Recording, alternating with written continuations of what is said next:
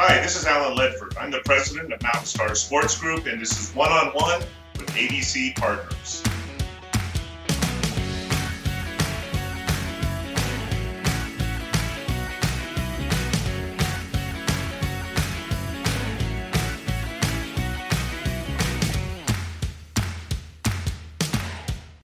Hi, this is Dave Almy of ADC Partners.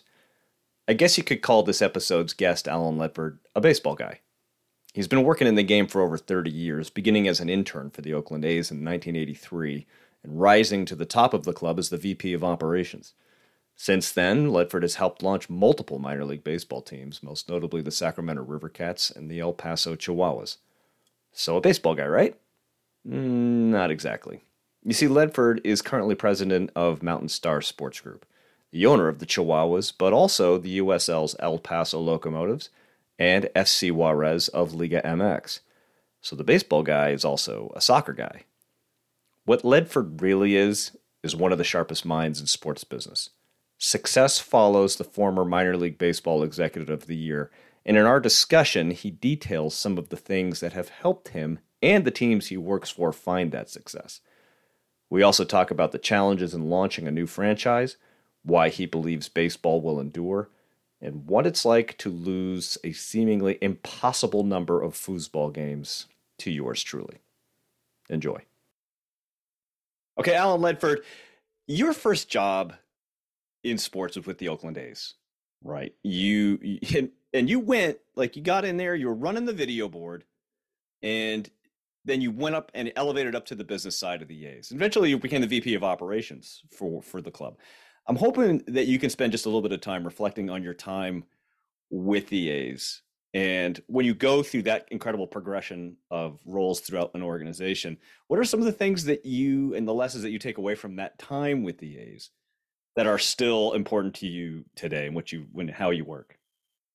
Oh boy, I tell you, David, there there's an amazing number. I could literally talk for the the entire time about that. But first and foremost, it was the result. Uh, my experience with the A's was the sort of the culmination of naivete and luck. I was naive enough as a, uh, as a uh, you know, young college student to think that uh, such a thing as an internship, which were not that prevalent in that era, with the Oakland A's was a possibility and having no idea what any of that meant, and was told no uh, right out of the bat, right off the bat, rather. And no pun intended. No pun intended. And the president of uh, the A sent me a letter back thanking me for my resume, and there was no resume. Two perfect examples of the level of naivete involved. A but, smoothly uh, oiled machine, the Oakland A's, exactly, even those days. Exactly. And but um, I was persistent and through some encouragement from family, a couple months after that initial exchange, and thinking, what's the worst that can happen? I sent another letter. Um, one thing led to another, some additional persistence and a, uh, a communication with gentleman, Andy Dolich, who turned out to be a mentor of mine and is still a very good friend and mentor. Um, Andy uh, communicated to me and I ended up as an intern in the media relations department, and that one year internship turned into 15 years. And the, the lessons were plentiful. One is always say yes. I love that one. One thing I always communicate to younger folks who uh, are younger than me, which which accounts for a good portion of the population. I wasn't going to say anything, but you since you did, yeah, that's just about everybody listening to this podcast. I, I figured I'd beat you to it. Uh, it's and, and again, this is I don't know kind of how this came to me somewhere along the way, but the, the piece of advice that, that always served me well, and I still try to apply it today, is think like your boss. So if you were your boss, what would you want you to be doing? Yeah. Uh, I guess I was able to differentiate myself, and uh, the opportunities were there, and I again, I, I, literally said yes to everything. So my initial role wasn't the video board; it was coordinating all the in-stadium entertainment because video boards were not prevalent at that time. I will. I'll bring that up with my fact checkers. Well, yes, and uh, it, it it was close, but it, it, in the ballpark. Yeah, in the ballpark. So yeah. that also, it's like the puns are inescapable. You can't you can't get away from them. Oh well, around baseball they are. Yeah, they really are. Yeah. Anyway, but in any case, that um, that role in provided me exposure to a lot of different departments. Yeah. I ended up sort of in my uh, early to midlife uh, with the A's, getting involved on the financial side, doing the budgets for the business side, and Mm. ultimately was asked to do it for uh, the baseball side and pretty much every other department except the, the finance side. And through that, I learned a ton. I, most people would say that sounds like the worst, most boring, um, incredibly unappealing role that you could ever have. And I get it. On the other hand, it was probably one of the most valuable ones that I had. I, I longer story another day, but I learned the, about the organization and probably knew it front to back at a painful level of detail as well, if not better than anybody. And that that broad experience, that sort of general management experience, is a our, our current general manager Brad Taylor with the the Chihuahuas says when asked to describe his job, he said, "I generally manage," which means we need to, we need to have a sense of every single function in as part of our business. And But there is something to be said for the way that you came up through the organization and getting line of sight into all the different aspects of how a professional sports team operates that puts you in a position for success in that regard. uh, there's absolutely no doubt. And, and let's be real, that that was a different era in this Yeah. business, growing significantly. Things are a lot more sophisticated. But you know what? It created an amazing foundation. And um, I, I'm a huge believer, regardless of the size of the organization, and these, even at the major league level, this is an overstatement, but certainly at the minor league level, it's more mom and pop grocery stores, although we, you know, we, between a, a, a soccer, USL soccer team and a AAA baseball team, Mm-hmm. we employ close to 100 people. So there, and, and the money is obviously significantly different than it Sure. than it was previously. But uh, learning every function, and, and the functions are pretty much the same. Those haven't changed. The, the breadth and the depth has changed. Mhm. Minor things like the, the uh, obvious prominence of uh, technology is, has changed the business like it's changed most businesses today. So that, but it, I could not have, and, and again, back to naivete, I could not have asked for or anticipated or have planned for a, a better scenario than the one that sort of organically, to overuse a word that's overused, uh, so to speak. it organically evolved uh, in my experience there. And Yeah. one thing led to another, and when uh, the aforementioned Andy Dolich uh, departed, I was uh, promoted to to his role as the vice president of business operations, which in that era was everything but the finance and the baseball side, and all of the, the prior experience uh, was invaluable. Yeah, and it and it kind of puts you in a position again that breadth of knowledge, the rising through the ranks, working at the major league level for this entree into minor league sports, right? So you you go from the A's, and obviously there's an interlude that where you and I met for the first time at at a marketing agency. We're going to skip over all that because there's a variety of reasons why we're going to skip all over that. But you went on to then help launch first the Sacramento River Cats, then now actively playing a role in launching the El Paso Chihuahuas. So two of the most successful minor league franchises in all of baseball. And I'm wondering if there's anything that you can point to as what were the qualities about Sacramento and El Paso and you take all that knowledge that you had regarding the A's, what made those markets seem so ripe to you? And why, why did those seem to work so well? Well, first and foremost, I, I can't take the credit for identifying those as as ripe markets. Um, I was in the right place at the right time with the right experience, which obviously always helps. So maybe back to the the, the luck um, Saying yes. component, and yeah, and uh, you know there I was. So uh, Sacramento, though I could speak to the attributes of the markets, Sacramento was in need of. It was a different era then, even though Mhm. they had an NBA team, uh, was in need of things to do. So the quality of life components, and it was a market that was significant in size. Sacramento with state capital of the what the fifth, sixth largest economy in the world, mm-hmm. and significant economic engine um, in that in that region. So it was an, an, a pretty obvious uh, location that Art Savage identified. Art was the individual who uh, became another mentor and, wonderful friend. And yeah. Art bought a AAA team with the, the vision to build a stadium in in in or near downtown in Sacramento, and Raley Field is is what evolved from that uh, that vision and that process. And as you certainly know, we were uh, in, in as consultants, we were involved in really the startup of every aspect yeah. of the organization from from start to finish. And were there commonalities to what you saw in El Paso when you when you you had the experience of Sacramento? I know that you know you and I had worked together on things like the Fresno Grizzlies and the Albuquerque Isotopes, and sort of saw all those. When you saw the opportunity in El Paso, was it a similar like, oh, yeah, this is this is the River Cats all over again, or were there nuances to that one too? Yeah, in some ways, I mean the the economic vitality of the region mm-hmm. is not nearly the same. Um, median incomes were significantly below the national average, for example. But the underlying attributes of that market were similar but totally different, sort of not just a totally different region, but totally yeah. different level of need. So when I first met our the Hunt and the Foster families are now owners there, I asked why why AAA baseball? You both have significant businesses and other efforts that you're part of that and when I say significant, that's probably an understatement. yeah. The answer is we want to improve the quality of life and promote economic development in the region through sports and entertainment. And to this day, that remains our objective. And we can talk later about how yeah. that manifested itself. But but there was a clear eyedness about what, how they approached it.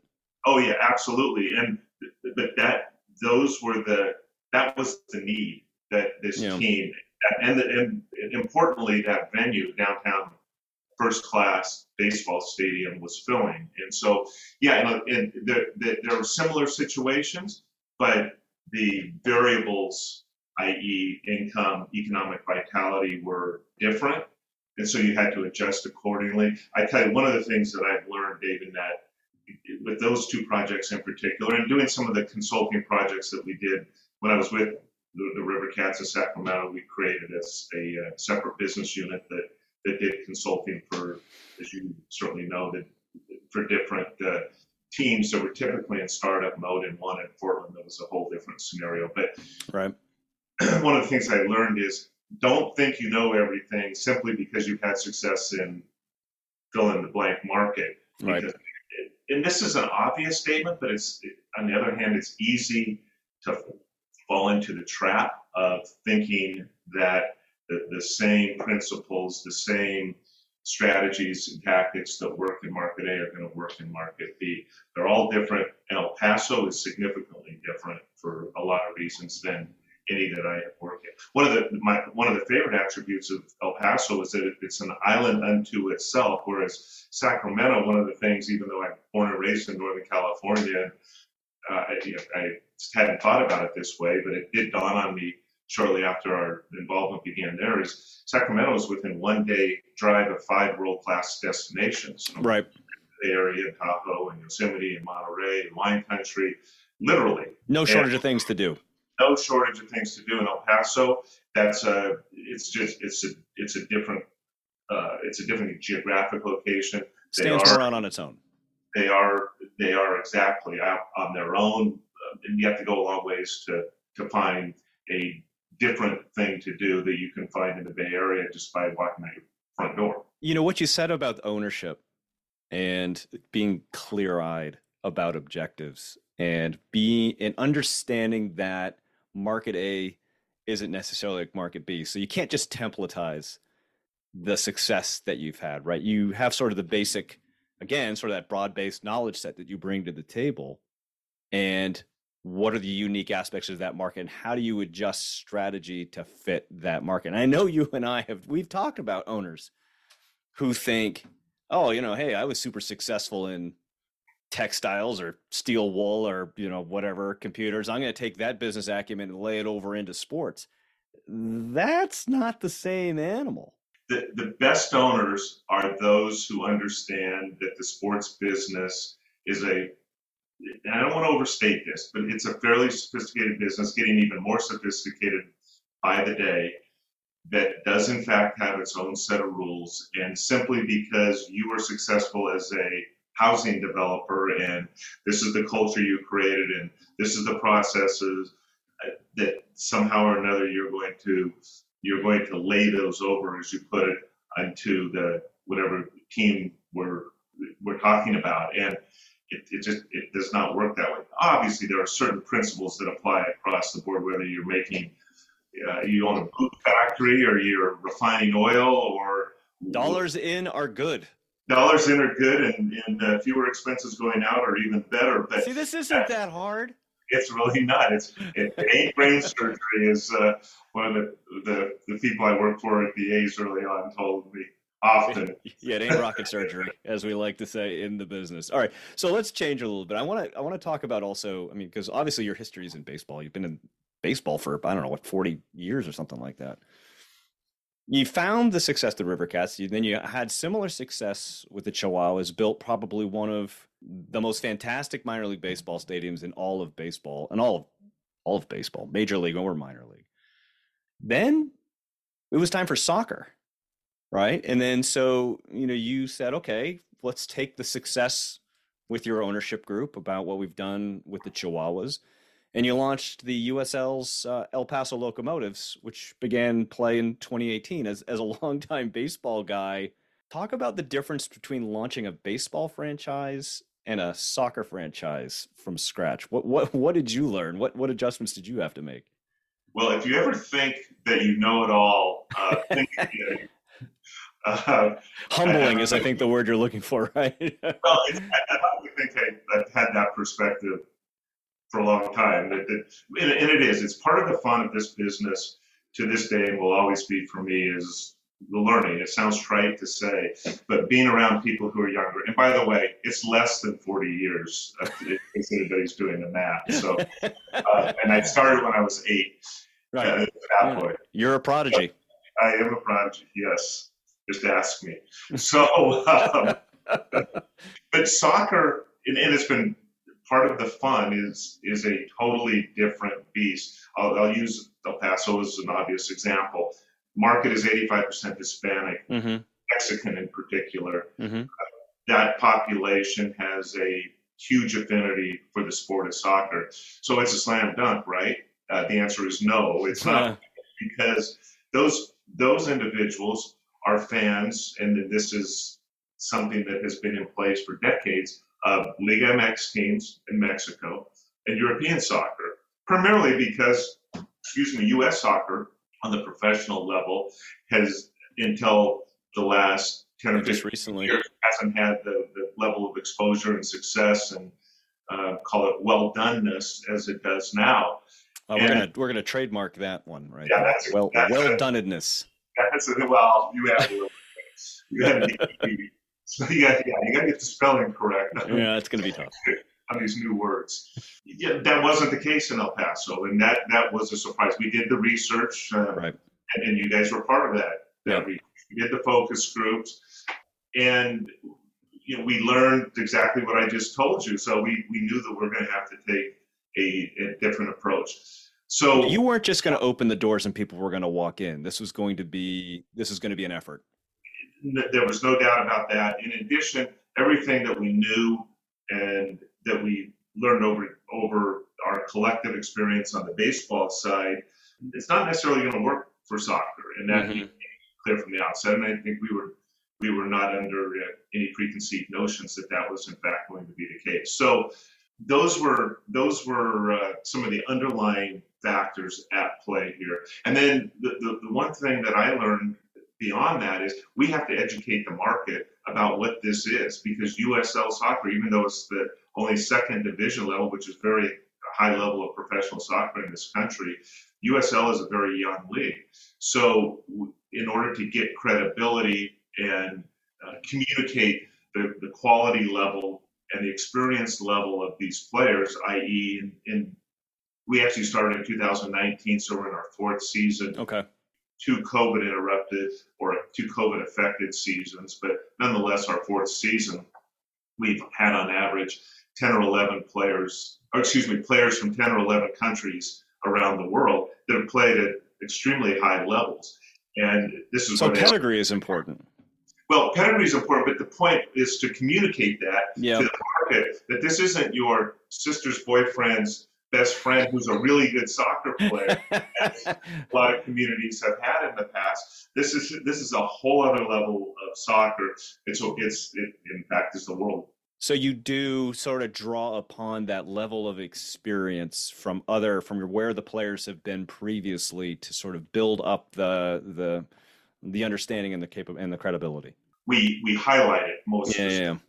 We communicate that, and that's yeah.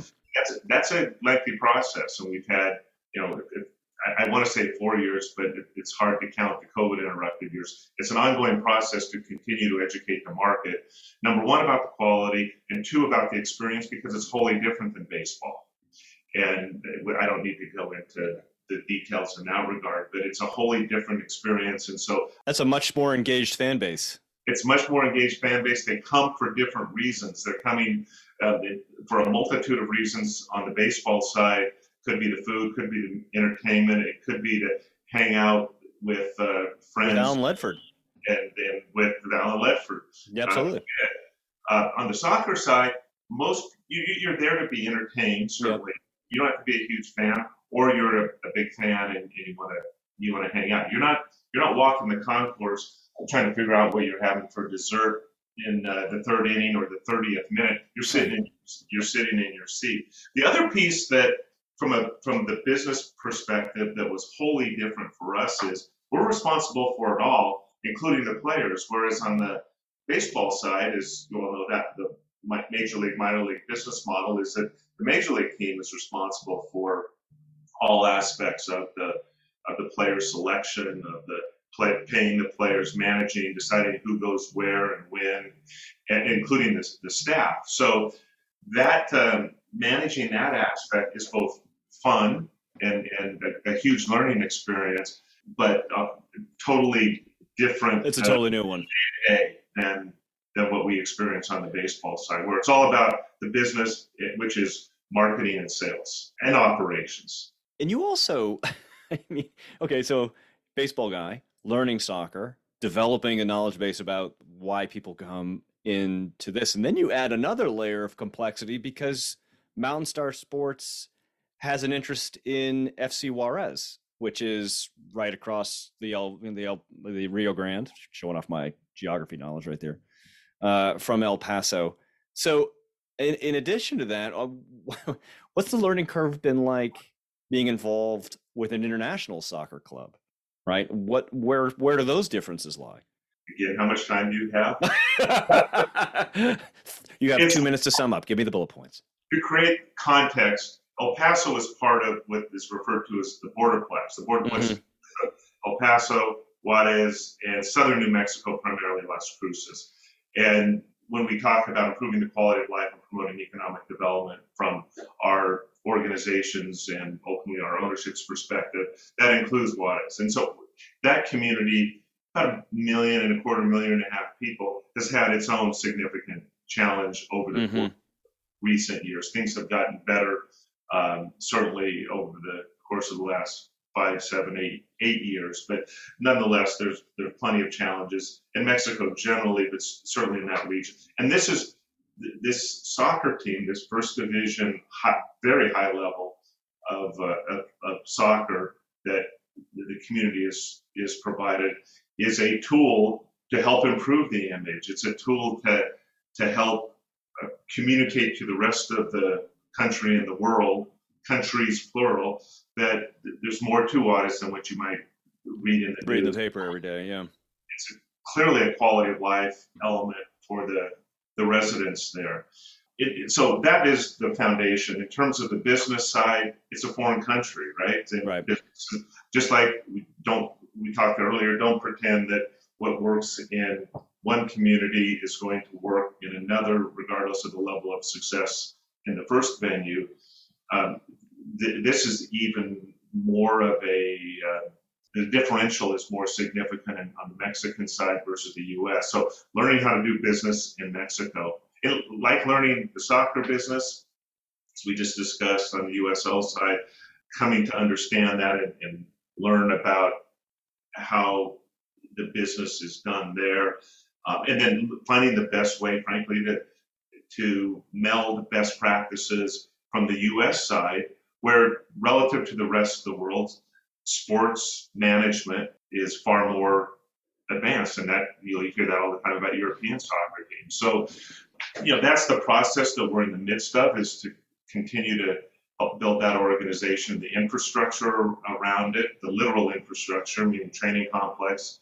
and okay. a, a new stadium, which is critical to its long-term success, and then managing the financial side uh, as well. And you know, there's a there's it's a it's a different business model than what we have, say, in minor league baseball because there's a a big piece of national media dollars, television primarily, that are at stake here, as opposed to just being an event related business. But the event income is is significant, and we have a lot of work to do to maximize uh, that piece well, I mean, it kind of brings up an interesting question, right? So you've got this pretty fascinating perspective of, you know, obviously long-standing history in baseball, particularly minor leagues. USL soccer success there. You've got the international soccer piece that you're working with there. With all this experience, and you know, obviously Liga MX is its own its own animal. But what do you think people misunderstand about minor league sports when they think about it in the in the continuum of all the different professional sports that there are in the U.S.? What are the opportunities and challenges that you think are particularly present in minor league sports? The I think one of the the, the real misnomers is the use of minor. Um, yeah, and, and, of course, in popular culture, there are movies and stories that that really work to the game's advantage, generally speaking, in terms of creating an aura around it and the, the sort of Americana piece and small, mid-sized communities throughout the country. It's, and, and USL soccer is is in bigger communities, larger communities, um, typically, although there's some smaller ones.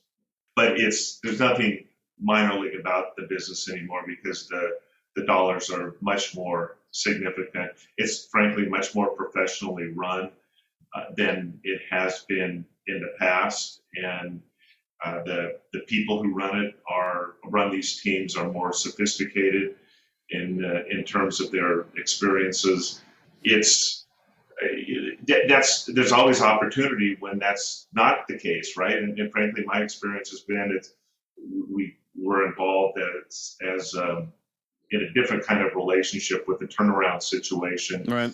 a number of years ago in, in minor league baseball and fixing something that's not where it should be is uh, is great fun. Making something better is great fun, and there's there's there's always going to be that upside, and, and that's one of the allures of, of minor league baseball in particular, and and USL soccer is creativity is a big part of the success.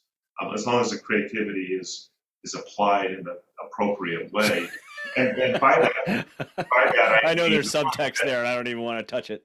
Well, no, well, there's a lot of different directions to go, but but what I'm referring to is not creative, being creative for creative sake, where you pat yourself pat yourselves on the back and say, "Oh, how clever was that?" But if it's not generating business, if it's not driving revenue, if it's not selling tickets, if it's not creating a deeper relationship with the community, if it's not creating sponsorable opportunities or call them PRable opportunities, then you're you're wasting your time. And then, of course, the the, the piece of this puzzle that has become um, much more significant in our business. It's one of the benefits of doing a startup is you can create anything you want. Is uh, analytics and, and data mm-hmm. on the business side, and you know that's one of the things that I was excited to do in El Paso was to hire somebody specifically for that role. And I, I don't know if we were the first. I wasn't aware of any others amongst what at that time were I think 160 teams, but there weren't there were less than a handful, if there were, that were that had the benefit of of uh, approaching things that way. Now it's it's even more common, and that's only you know, we're in our ninth season. So that's only a little over nine years ago. What do you think would surprise people the most about sitting in your chair, running a sports franchise? Like, what's the perception and what do you think is the reality? Yeah, I think it, this applies to sports and probably entertainment generally. Is from the outside looking in, it's really sexy, right? It's a lot yeah. of fun. It's where people go to have fun. So naturally, that's the perception, and it is. I mean, there, there's no doubt it's a lot of fun. I don't know how sexy it is, but it's a lot of fun, and it's uh, you know entertaining people, doing something good for a community is is really have it, it all has its own rewards that are fairly unique to uh, to our business. What people don't necessarily understand, and they don't have to. It's not their issue. Mm-hmm. Is it's a lot of hard work. Yeah. And there is no. We laugh at the question of what what do you all do during the off season? Well, just like a retail store that's dependent on on the holiday season for their ultimate success. In order to have that holiday season, you just don't turn the light switch on uh, October 1st and people come flooding. Watch them come in. Exactly. We uh, we don't turn the light switch on on opening day and turn it off on on uh, Fan Appreciation Day and expect that it all will come back the next opening day. So if we're doing it right, we talk about this all the time internally. If we're doing it right, we're working harder in the off season than we are during the season. Well, and you brought it up earlier in this conversation. The the dollars involved here are far more significant than they have been at any point in professional sports. This isn't just a nice, quiet, family-run operation anymore. There is there are big dollars behind it and high expectation behind those dollars. And and the deal for stadiums are you know these these uh, AAA ballparks now are in neighbor in the neighborhood of 100 million dollars. A USL championship stadium is uh, you know you, you can build them for 50 to 100 million depending upon size and, and the level of amenity, et cetera. So yeah, they're big money. There's real estate tied to them as well, and in some cases, real estate development opportunities that didn't exist previously. In in virtually all ways, except for, and I'm talking about the baseball side and uh, on the soccer side, we do control the, the player side. Mm-hmm. It's it's tantamount to a major league team, just on a smaller scale. Man and all the, with all the requisite action and, and responses and responsibilities that go along with that. And, and I'll differentiate it on one level, though. I think this is for especially some younger people who might be bored enough to be listening to us. We, we have a huge we have a huge twenty five and under following. Exactly, there's no doubt. Um, the, the, one of the real appeals of the minor league business, for me, and, and I've been in a unique position that I've had significant experience on both sides, is that you get involved in every aspect of the business. If you're not directly involved, you have a line of sight to it. And in my opinion, uh, if you operate without silos, you consciously eliminate those. You create a culture of collaboration, which is incredibly important because that's the business we're in. And I will guarantee you myself and our other senior folks do not have the corner on the right answers or the good ideas, and it's part of the fun. But you have to create that that culture. I think you see less of that on the major league side. It's just harder to right. create because you are almost by definition in the silo, uh, given the size of those organizations now and the the resources involved, and just the, the simply the scope of, of need and responsibilities. People don't have the the proverbial bandwidth. So yeah, you're smaller. You can pivot more quickly. You can adapt more. There's a more entrepreneurial mindset. You said it. If we can be creative and try different things to be able to show how to be able to drive new revenue for the clubs that might not have been even considered at a major league level. And this goes full circle back to something else you, you asked about, David. You, you touched on, and and that's ownership. Because yeah. at the end of the day, with all due respect to me and others in, in my position and my colleagues, uh, it all starts with ownership and helping to give to create that that culture in terms of the vision that they set and in terms of the support they provide. And certainly not just financial support. I, by supporting the decisions and not being obstructionist from the standpoint of having all the answers because you obviously were super successful in another business and come to the realization because you read the, the sports page every day that you have all the answers. it's basically a textbook. Yeah, exactly, exactly. so Uh, I've been reading it since I was a kid. I know everything there is to know about sports because I can compute what war is. Right. Well, real quickly, what I appreciate about, and I have been blessed with, with for 95% of my career with ownership that that gets it on all all levels. What what the best owners do, probably because they're coming from a different perspective, is they pressure test. They ask great questions, and I like that. And yeah. it I, it makes you look at things differently. They're think, seeing things from a different perspective. I talk about this often in our circumstance. We are too close to everything that we do. Everybody, the, the people who matter, our fans, our, our clients, they have real lives. They're not they're not there with blinders on, focus on our business, and, and that's what we do, rightly so. But whenever you can get, whenever we can get input from those outside of our little bubble, um, intelligent, experienced input, it's really valuable. Make sure you have your T's crossed and I's dotted. Well, that's always good too. Yeah. okay. All right. Now, you started with the A's in 1982, right? Correct. Correct. All right. So that's that's it's a long time in baseball, and in that time, you know, there has been a lot of ink spilled about the demise of baseball. Right, the sport is dying. It's not relevant anymore. Doesn't resonate with younger people. I mean, I even went back and looked. I mean, there have been articles since the 20s about why baseball is about to is about to die. I mean, what's your perspective on this? Why why will baseball endure? And are changes required? Do we have to? Does the sport need to make changes to increase its relevancy? Yes and yes. Baseball okay. is is uh, absolutely going to endure, and I'll touch on that in, in a second. And, but like with anything, change is key. You, mm. you have to evolve, you have to adjust accordingly. And one of the reasons that baseball has it is, is in the situation that they're in, i.e., that, that there are as many challenges, is because I think we've been slower to change than we should have. And you know that, that's natural for an institution that's more than a century old that has had amazing success that that is attached to the fabric of the, this country and appropriately so. Mm-hmm. Uh, a, a, good friend of mine, former colleague, comments often that our strengths are our weaknesses, and that fabric and, and the place that baseball plays in this country has been a huge strength and part of its success. But the, uh, the, the makeup of the country is changing. They're evolving. The expectations are are changing. The level of competition is changing, and we better change. And that specifically goes to attracting younger fans. And, and that's not a, a perceptive insight on, on my part, obviously. That's something that baseball has been talking about for some time.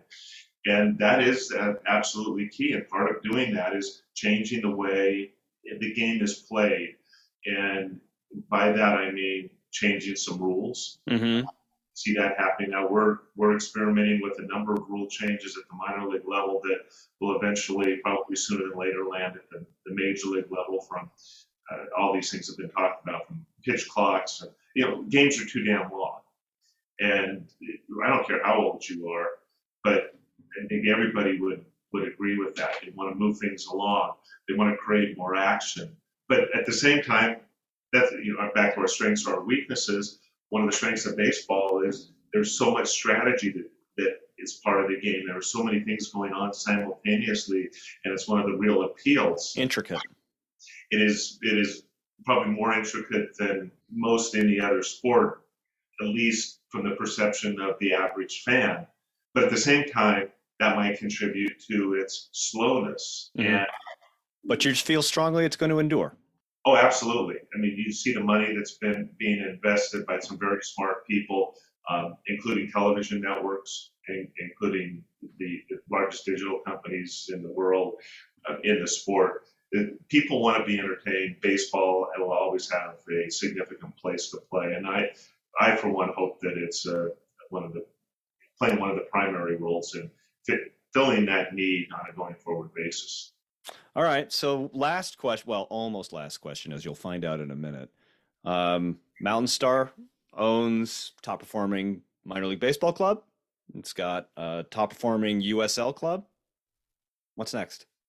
There are other opportunities out there throughout the world, and uh, we're we're in a position, fortunately, to to look at those and and entertain them. And I would not be surprised if at some point or another that something in that realm, who knows what or where, were to come to fruition. And you know, it's it's exciting to be able to to leverage the experience that we have from our ownership, myself, our uh, other executive, excuse me, executive management in these oppor- kind of opportunities, and you know, obviously with new colleagues to uh, to entertain new challenges. And I suspect that uh, that something will come to fruition at, at some point.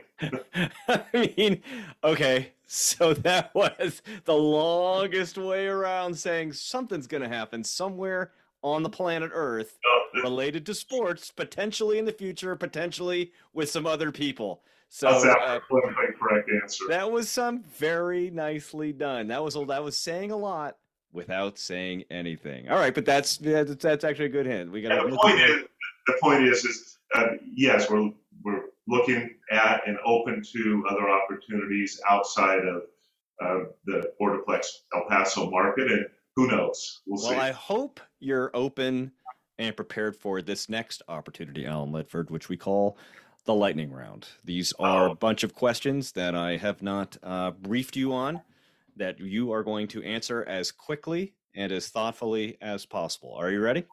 I'm ready. All right, let's do this thing then.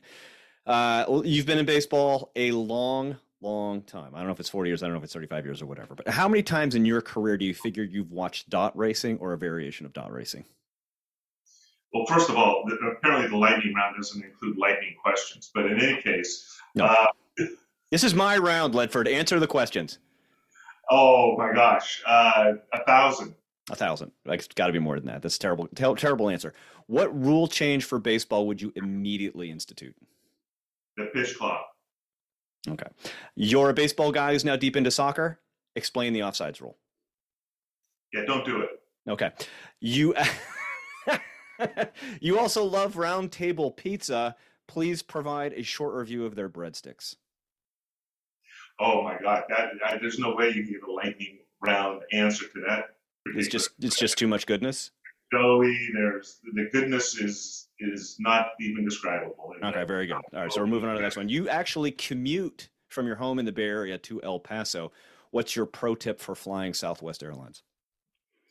Experience. The more you the more. well, so oh your, your pro tip is to fly more. No, no. Let me. I'll, let's start again on that one. the lightning round catches another one. You'll have to wait for that. Okay. I, did, I didn't expect to be criticized by the host. Lastly, what does it feel like to be on a 50 game plus losing streak to me in foosball? Well, some of us work, some of us don't. I've worked quite hard beating you regularly in foosball. That that that happened in our past life. I must acknowledge. Alan Ledford, president of Mountain Star Sports Group. Thanks for joining us today. My pleasure. Thanks, Dave. Thanks for listening to this ADC Partners podcast. For more information about ADC Partners, please visit our website at adcpartners.com.